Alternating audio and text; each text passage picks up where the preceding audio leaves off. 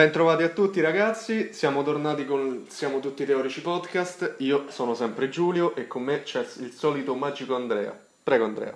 Ciao a tutti ragazzi, bentornati in questa nuova puntata e soprattutto prima dell'inizio di, di questa nuova puntata volevo fare un ringraziamento sentitissimo sia da parte mia ma penso anche da parte di Assolutamente sì, da chi ci ha dato il supporto. Da, no, sì, da tutti, da chi ci sta ascoltando, ma anche dal semplice ricondividerci e farci e darci, diciamo, magari un bacino di utenza un po' più grande per farci conoscere. Certo, Quindi certo. Volevamo ringraziare per il supporto che ci stai dimostrando. Per noi è tutto un guadagno E- in, in conoscenza da parte di altri, ecco. Vi ringraziamo sì, in qualsiasi modo possiamo, ecco.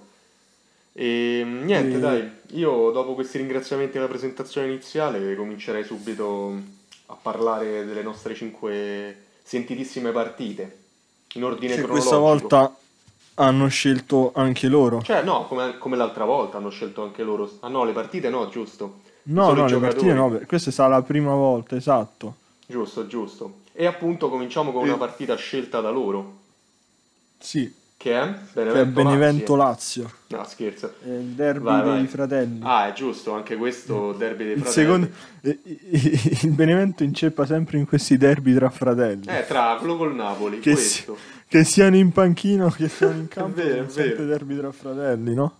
Assolutamente. Eh sì, E- te che te ne è parsa di questa Io, guarda, partita? allora, ti dico che l'ho vista tutta come partita. Primo tempo molto divertente, ti dovessi dire. Mi ha, mi ha veramente entusiasmato il fatto che il Benevento, vabbè, come ormai sappiamo, gioca a viso aperto praticamente con tutti. Vince, perde, pareggia, ok, normalissimo. Però non, non si tira indietro, ecco, nelle difficoltà. Anzi, No. se ti dovessi dire, cioè il Benevento, le prime azioni sono state sue, tra il tiro di click, altri tiri delle punte, anche la Padula e altri attaccanti. Comunque il Ah. Benevento ha rischiato di passare in vantaggio. Poi, ovviamente, la Lazio deve ringraziare il santo Milinkovic Savic Immobile con un'azione pazzesca. Diciamo i, due pilastri Sì, in questo momento sì. di questa forse Luis Alberto eh, Acerbi Luis Alberto Ni, eh, Ni. Ni Ti ricordi dal, non ti sta dalla- dal fatto del- della live su, su Twitch dove Luis Alberto disse eh, ma noi non veniamo pagati, bla bla bla, queste cose. Che lì si è andato ah, diciamo qualche attrito con la Bravo, società bravo. che dopo non l'hanno influito sulle prestazioni. bravo. E quindi diciamo i giocatori chiave in questo momento sì, sono Immobile, Milinkovic Savic. Ti dovessi dire anche lo sai chi, Reina, che importa con la sua esperienza Eh, infatti- tanto. Ho visto che sono si sono stravolte le gerarchie Appunto, che l'altro anno all'interno del c'era Eh sì, no, appunto si sono, si sono stravolte le gerarchie in porta. Sì, sì, ma Anche perché io pensavo sinceramente all'acquisto di Reina, ho detto va lì, va a fare l'uomo spogliatoio. sì, va a svernare in un certo senso. L'ultima Sì, spiaggia. no, va a fare il secondo, va a fare un secondo, Sì, soprattutto se vogliono puntare seriamente a una Champions, magari avere anche un portiere di coppa per la Coppa Italia, Ma oppure sì, che sì, si alterna in campionato. Eh, io pe- invece invece sta andando a fare il titolare. No, no, certo, ma quello comunque è pure giusto perché Reina quando è stato chiamato in causa in queste partite ha dato sempre, ha dato sempre moltissimo, sia a livello di carisma ma anche a livello di prestazioni, ecco. Non è un portiere facilissimo da superare, ecco. Te lo ricordi No, anche no, quello- gli anni vabbè. scorsi, no? Ma- esatto, cioè, eh, appunto parliamo di un portiere che gli anni passati giocò, mh, è arrivato in Italia facendo ottime prestazioni con il Napoli, poi andò a fare il secondo portiere al Bayern Monaco, ma andò a fare il secondo a un Manuel Neuer Ecco, che era informissimo, Così, eh, quindi tanto per dire. non è che andò a fare... Forse l'unico momento in cui in Italia ha giocato un po' meno, però comunque davanti Al aveva Milan. un buonissimo portiere, era quando stava al Milan e Sì. faceva il portiere della Coppa Però, perché giocava principalmente in Europa League. però possiamo dire una cosa Però- che ha fatto da chioccia a Donnarumma, dai, perché comunque Donnarumma Sì, sì, sì, no, ma ha fatto anche da chioccia ha fatto anche da chioccia a tutto lo spogliatoio anche attuale del Milan perché mh. È mi sembra se ne andava l'anno scorso proprio mh, Reina mi ricordo anche le parole dei compagni soprattutto a Napoli dissero che era un uomo spogliatoio era uno che ci teneva tanto allo spogliatoio quindi nelle squadre vincenti avere anche persone di questo calibro aiuta tanto, tanto. Assolutamente. Invece per quanto riguarda la partita, appunto, come ho analizzato le prime occasioni per, per il Benevento, poi il magico gol di Immobile che un anticipo bellissimo. Mi sembrava, non so se ti ricordi, il gol di Piontek contro l'Atalanta, quando stava a Milano. Una sorta così Ma- di anticipo, anche se quello di Ah, Piontek quindi- a me piace Quindi di più, quando eh. già stava al Milan. Sì, bravo, bravo. Contro l'Atalanta a Bergamo, un gol Ok. bellissimo. E, Ok, ok, ok. Poi che altro? Ah, poi vorrei sottolineare la prestazione, secondo me, molto, a parte carismatica, ma decisiva a centrocampo di Schiattarella. Schiattarella che Eh, diciamo, ha dato... Schiattarella ha fatto il bello e il brutto Eh. tempo in partita. Vabbè, ha diciamo- dato sia il meglio. Mm, aspetta, Che- il brutto lì, perché comunque l'espulsione al 93esimo per smorzare il gioco ci sta. Te la posso anche No, no, no, approvare. quello sì. Vabbè, diciamo però l'espulsione non... eh, diciamo, ho detto il brutto tempo perché comunque non è che fa... Diciamo, non è un'espulsione per eh, ingiurie verso l'arbitro no, no, no. o altre cose. Cioè, nel senso fa un brutto fallo. Sì, sì, un brutto fallo che Poi- serviva per, però aveva poi- una motivazione. Io fossi stato Schiattarella l'avrei fatto anch'io mille volte, anche Certo. perché questo ti, ti porta ad avere un pareggio con una delle ca- candidate, perché non, non tiriamoci un velo davanti adesso, non mettiamoci dei panni davanti agli occhi per non dirlo.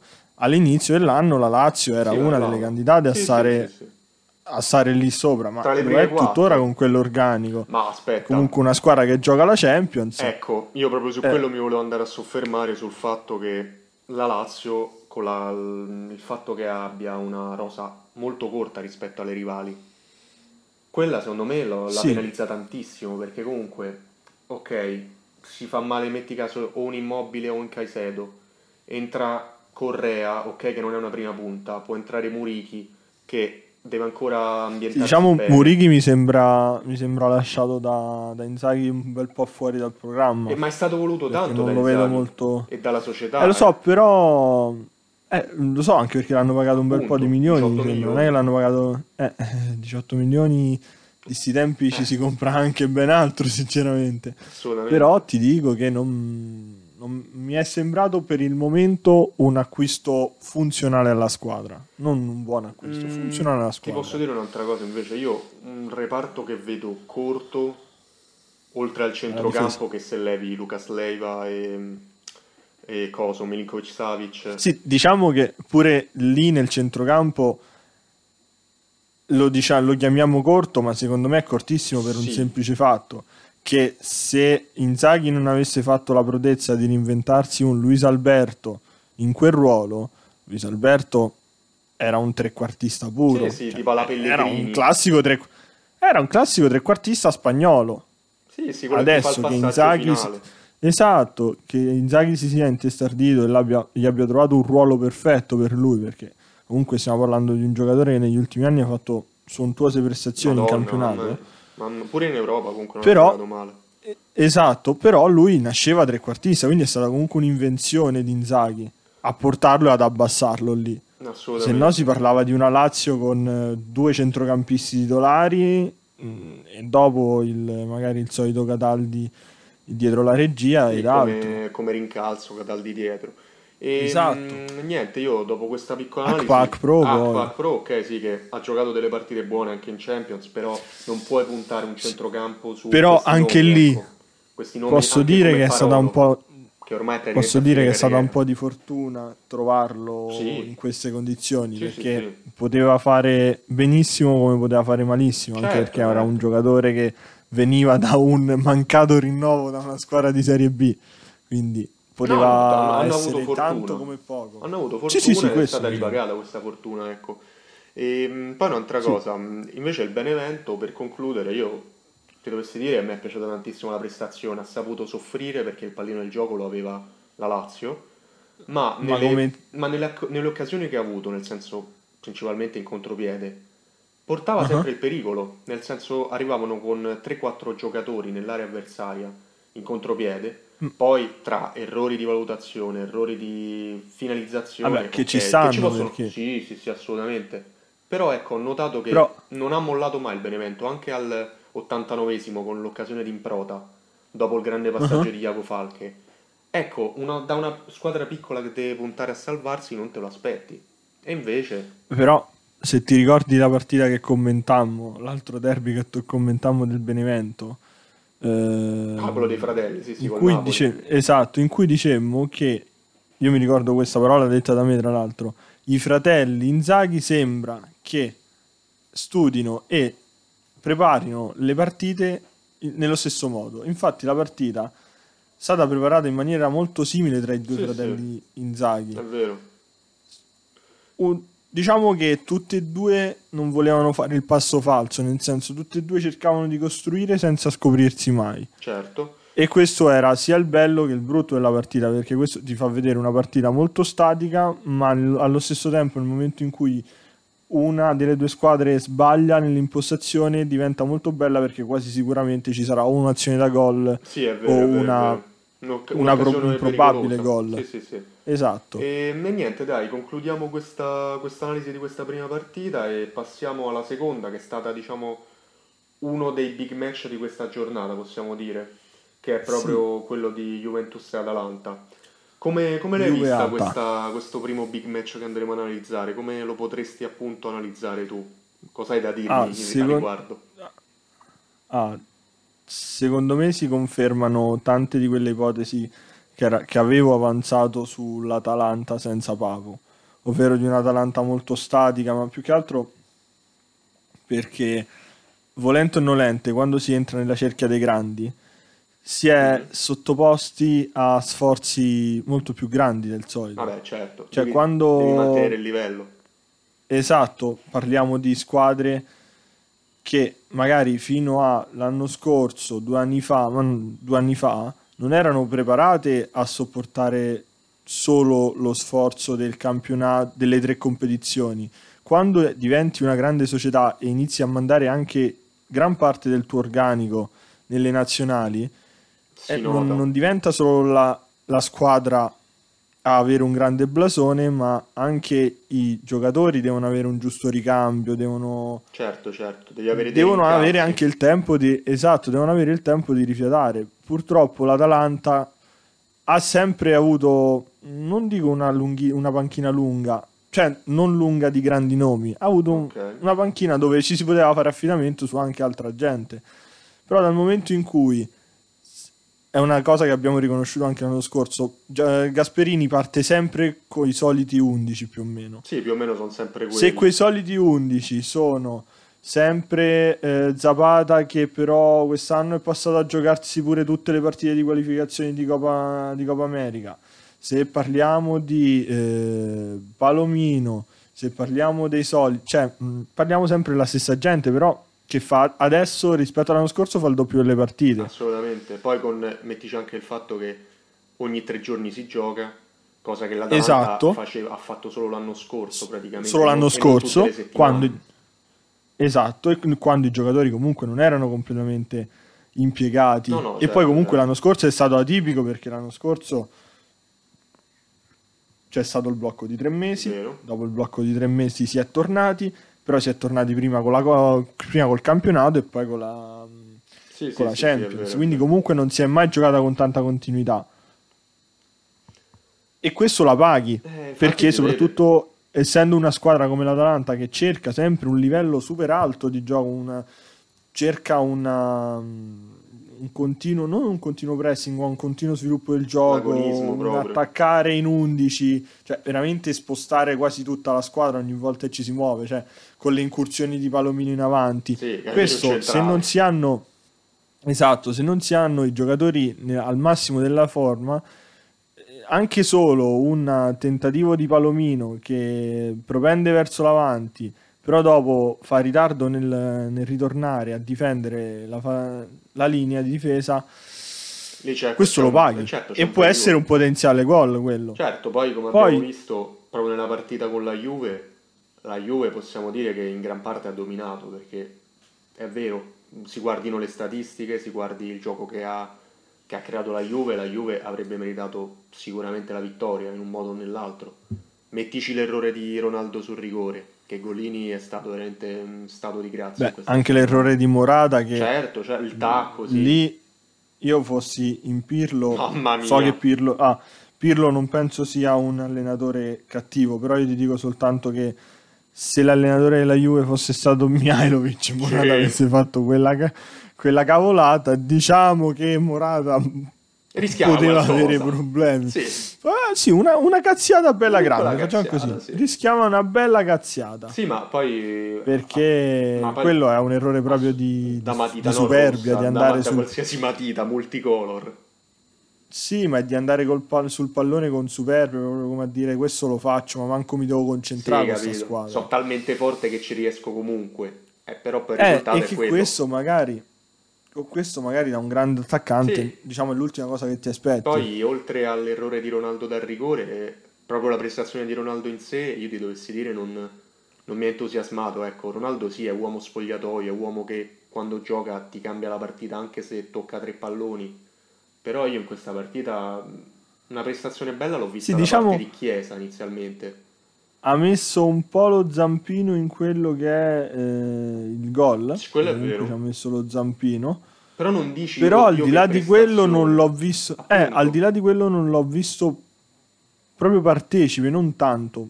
Oh, Proprio cioè, partecipe del gioco. e questo si nota L'ho visto, poi, non eh. dico isolato, sì, non dico isolato, ma questo lo capisco perché comunque stiamo parlando di un giocatore che ha 33 Ma anni. che 33, 36 sta facendo... quasi, mi sa.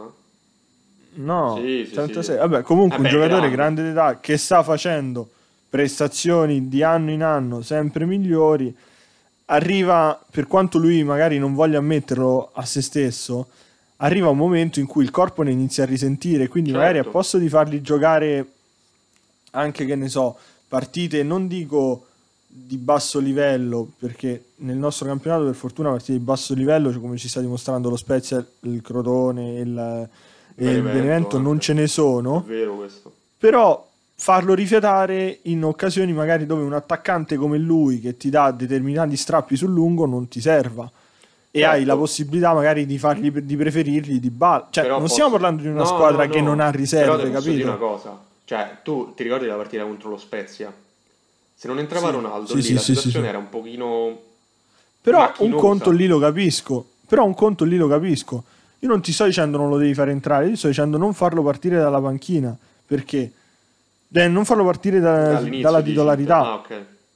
Perché se Ronaldo pure ha 36 anni entra in campo, Ronaldo al sessantesimo strappa sempre. Però se Ronaldo è stanco e lo metti dall'inizio, si stanca quanto i difensori che lo marcano.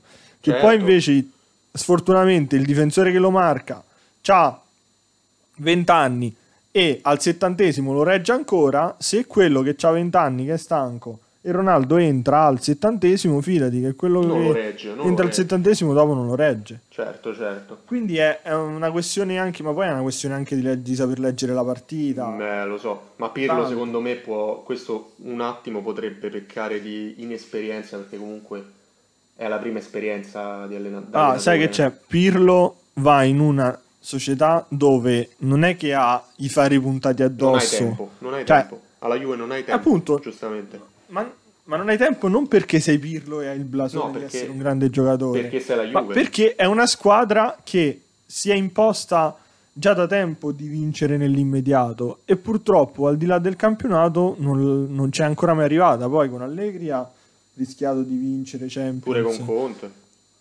Con Conte anche, più con Allegri perché mi sembra le finali le fece Due, Allegri. su. Mi sembra sì, due. Sì, le fece Allegri. E quindi tu sei arrivato nel momento in cui alla Juve serve fare il passo in più. Però io ti dico, occhio se quest'anno invece la Juve fa il passo indietro. Ma questo lo vedremo Qualora solo- la Juve facesse il passo indietro, ci potrebbero Eh. essere dei grandi problemi societari. Eh, lì, Te lo dico. lì ti dico che sarebbe una situazione talmente grave, sia a livello di direttori tecnici, direttori sportivi, direttori generali, perché dovrebbero andare a cambiare tutti, cioè nel senso un Pavel Nedved, un eh, Paratici, Sì, sì.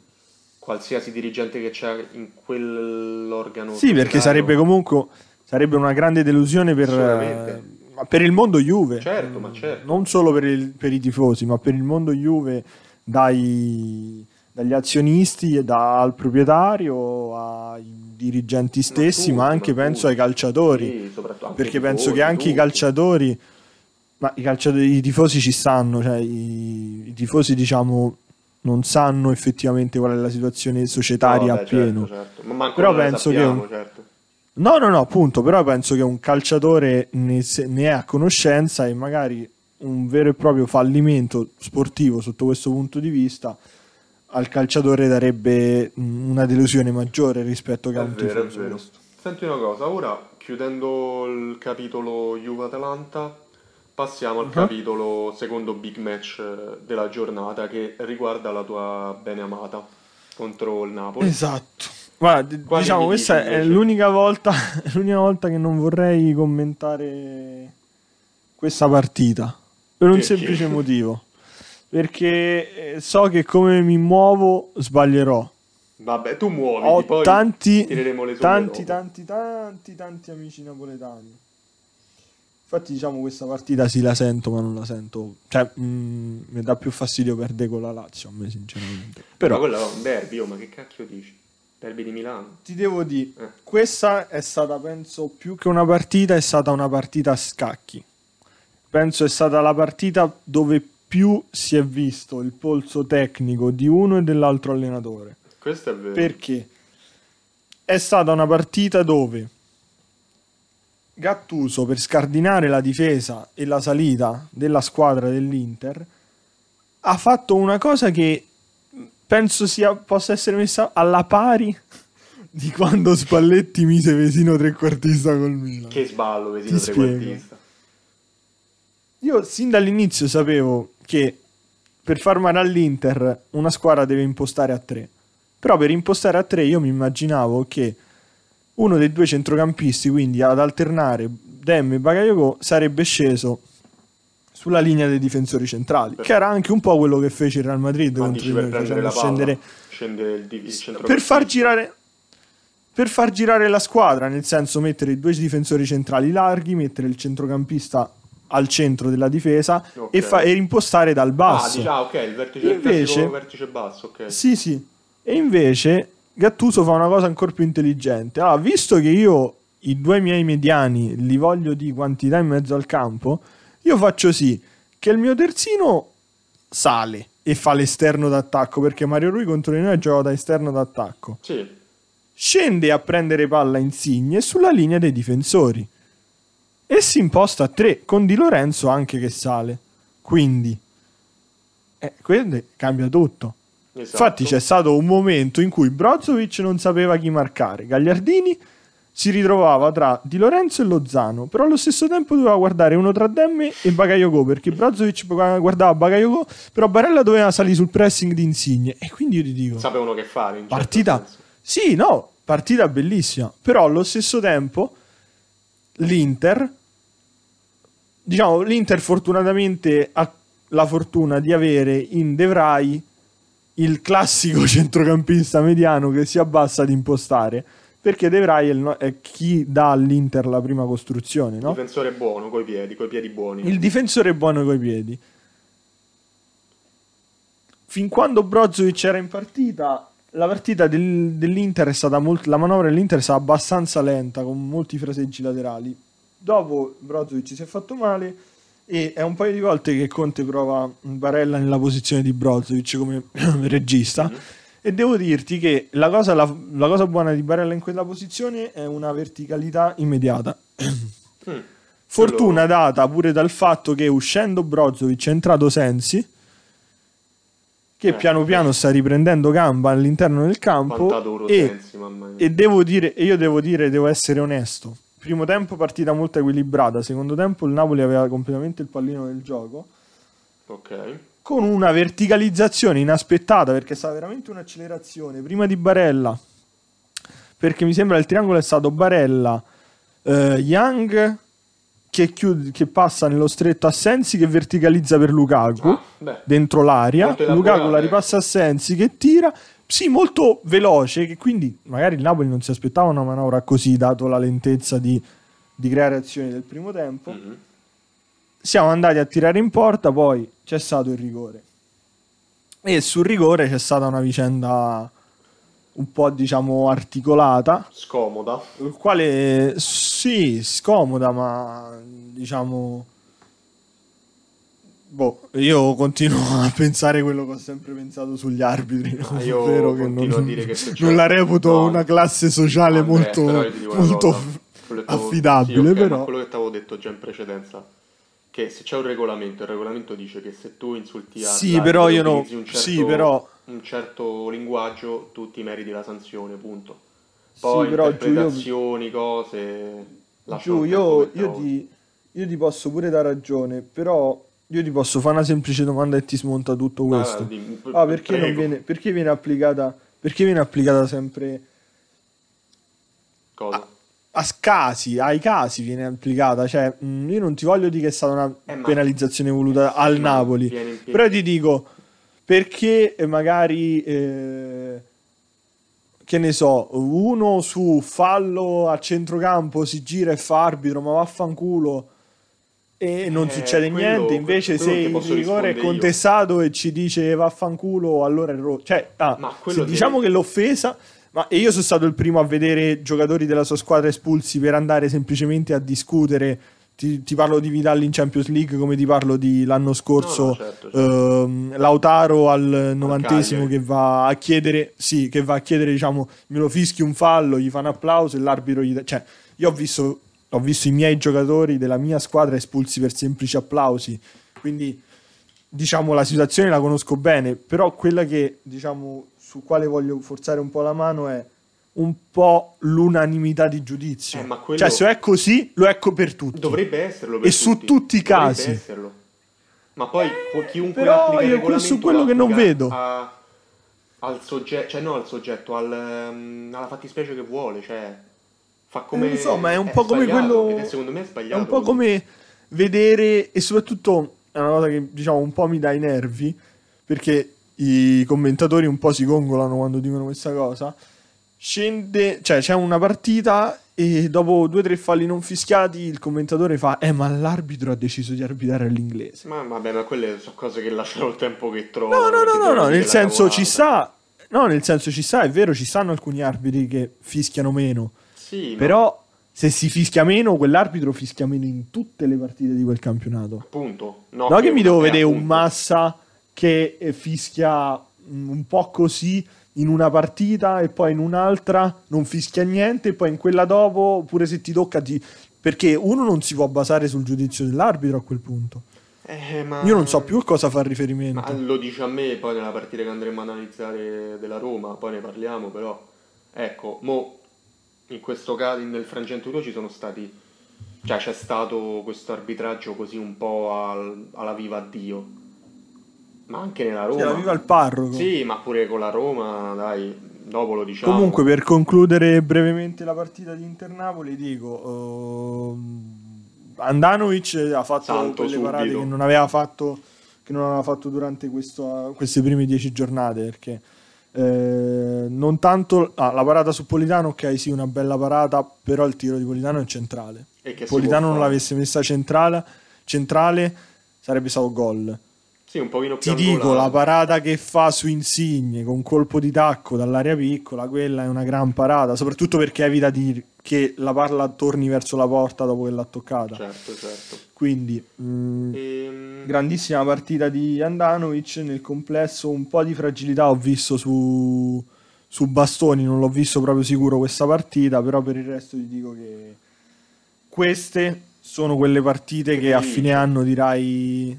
No, a fine anno dirai, ah, ecco dove ho preso quei punti importanti, Eh. perché sono punti importanti questi, perché sono soprattutto punti che togli a una, a una squadra che correva per lo stesso posto, Certo, diciamo. certo.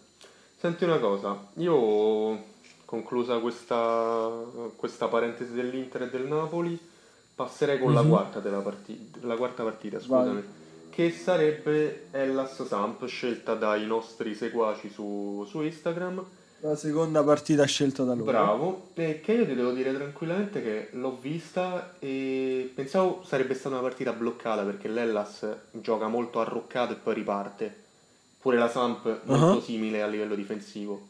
Invece ti devo dire è stata E una invece? partita molto divertente, cioè non...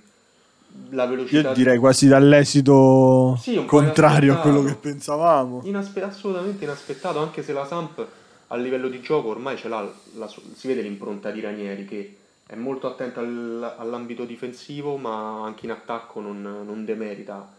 Infatti si è visto con il gol di Ekdal, ha preso a tirare una portata da 25 metri, Silvestri che non, cioè, lo sanno tutti ormai quanto lo amiamo, ha dovuto, ha dovuto vedere la palla in rete. E poi il secondo gol anche molto bello.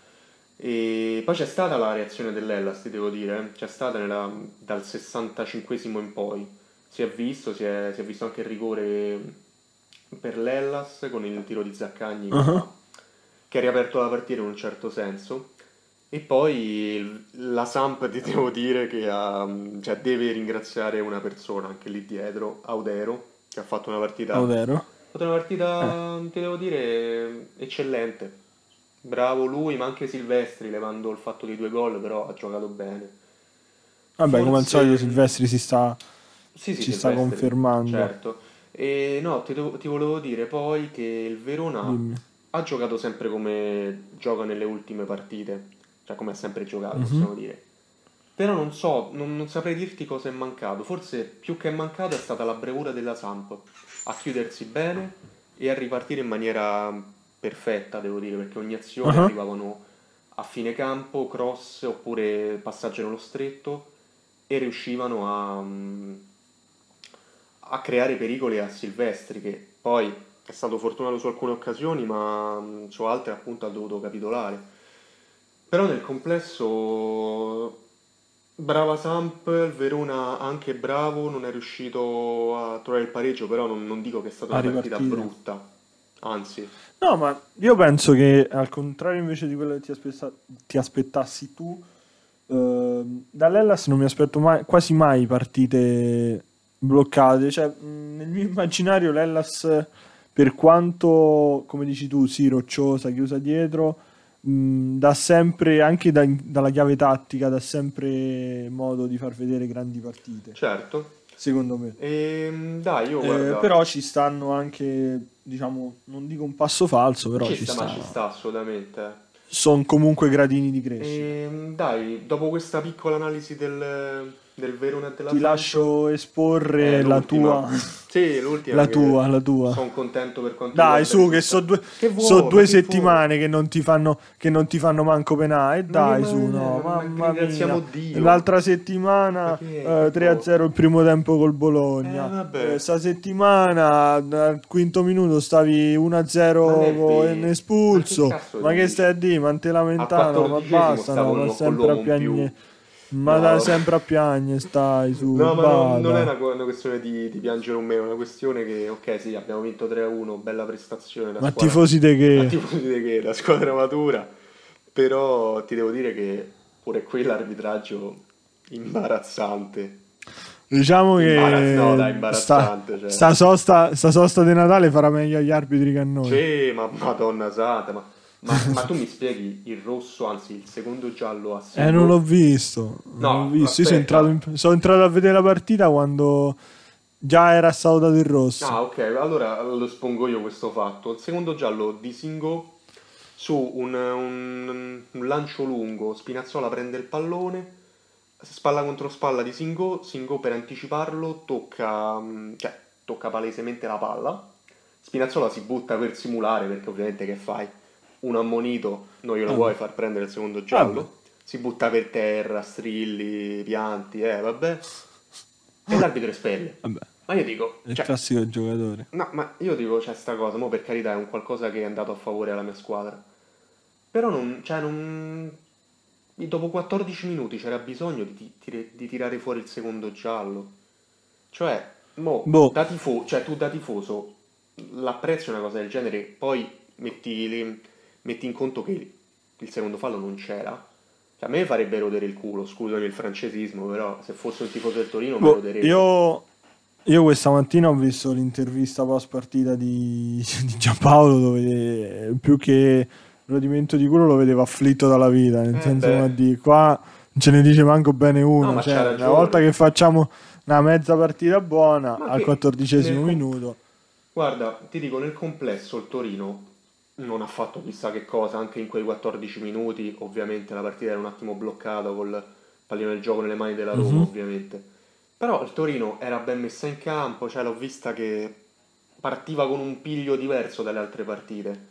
Però tu gli dai la mazzata finale con il rosso a Singo dopo 15 Ah, minuti, Eh sì, azione del gol dove Belotti sta, diciamo, ricevendo il pallone, arriva Mancini che cerca di anticiparlo, ma te lo dico tranquillamente, quello è fallo perché non l'ha anticipato, ha preso il piede dell'avversario e arriva oggi Mkhitaryan. molto critico.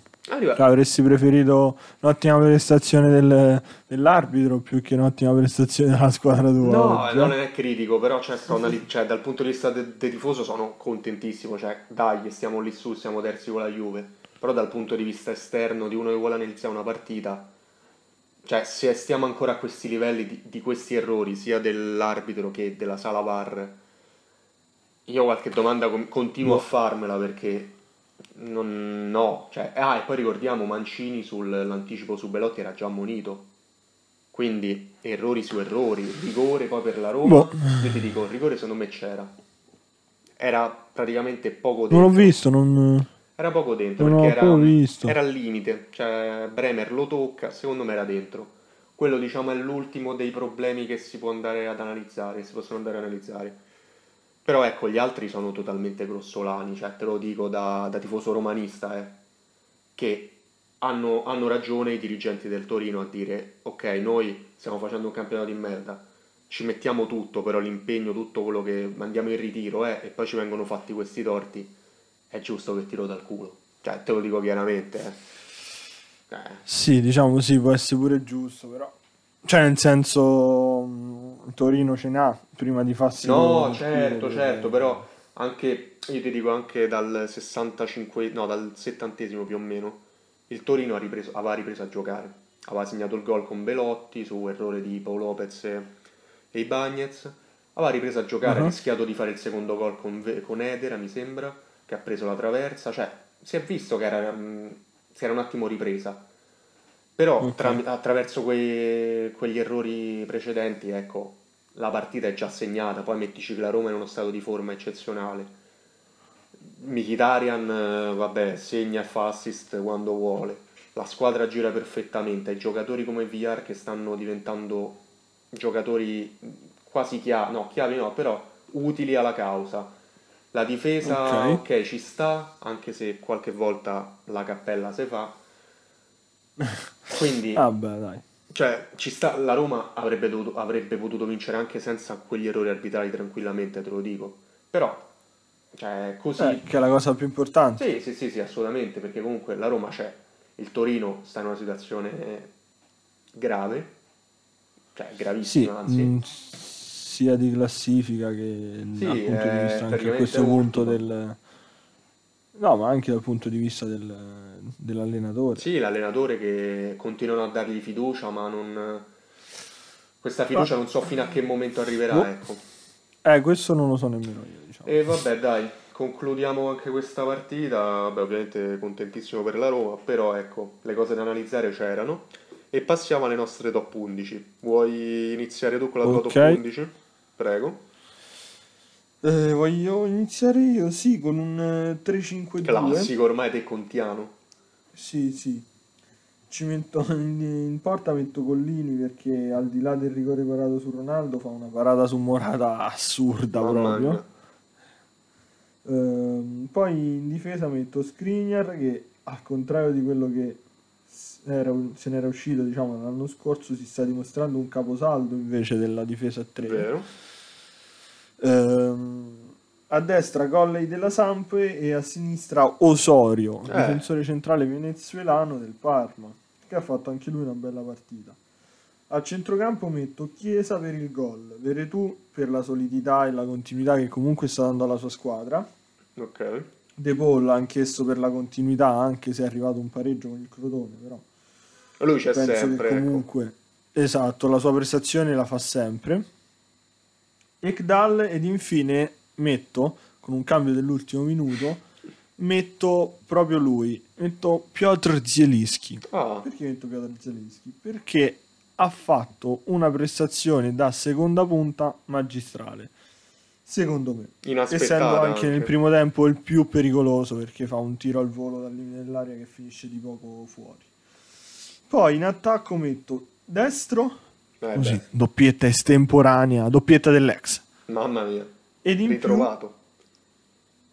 premio di nuovo la continuità di un altro giocatore di Mkhitaryan Eh, che sempre. sta continuando mh, a segnare, a fare assist e a dare ottime prestazioni. L'uomo in più, ecco.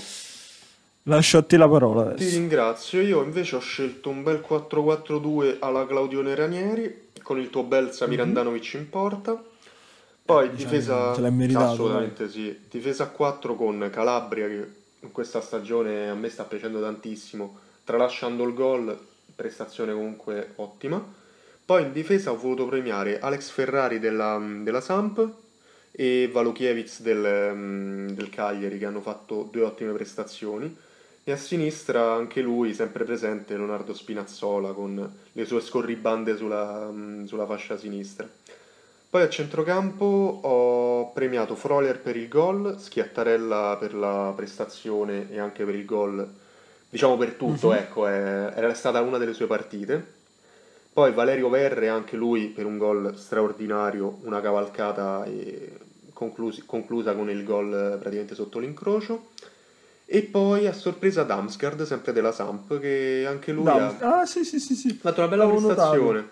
Sì, Quelle, cioè, punta, giusto? come, eh, sì, esterno di centrocampo, esterno o ala, ecco. Io l'ho messo a Eh, centrocampo. Ala. Ah, ah, ok, ok. No, l'avevo visto entrare nella partita precedente e non mi era sembrato affatto. No, ma male. pure inizio campionato ha giocato molto bene, ha trovato qualche volta i gol, cioè mm, non male.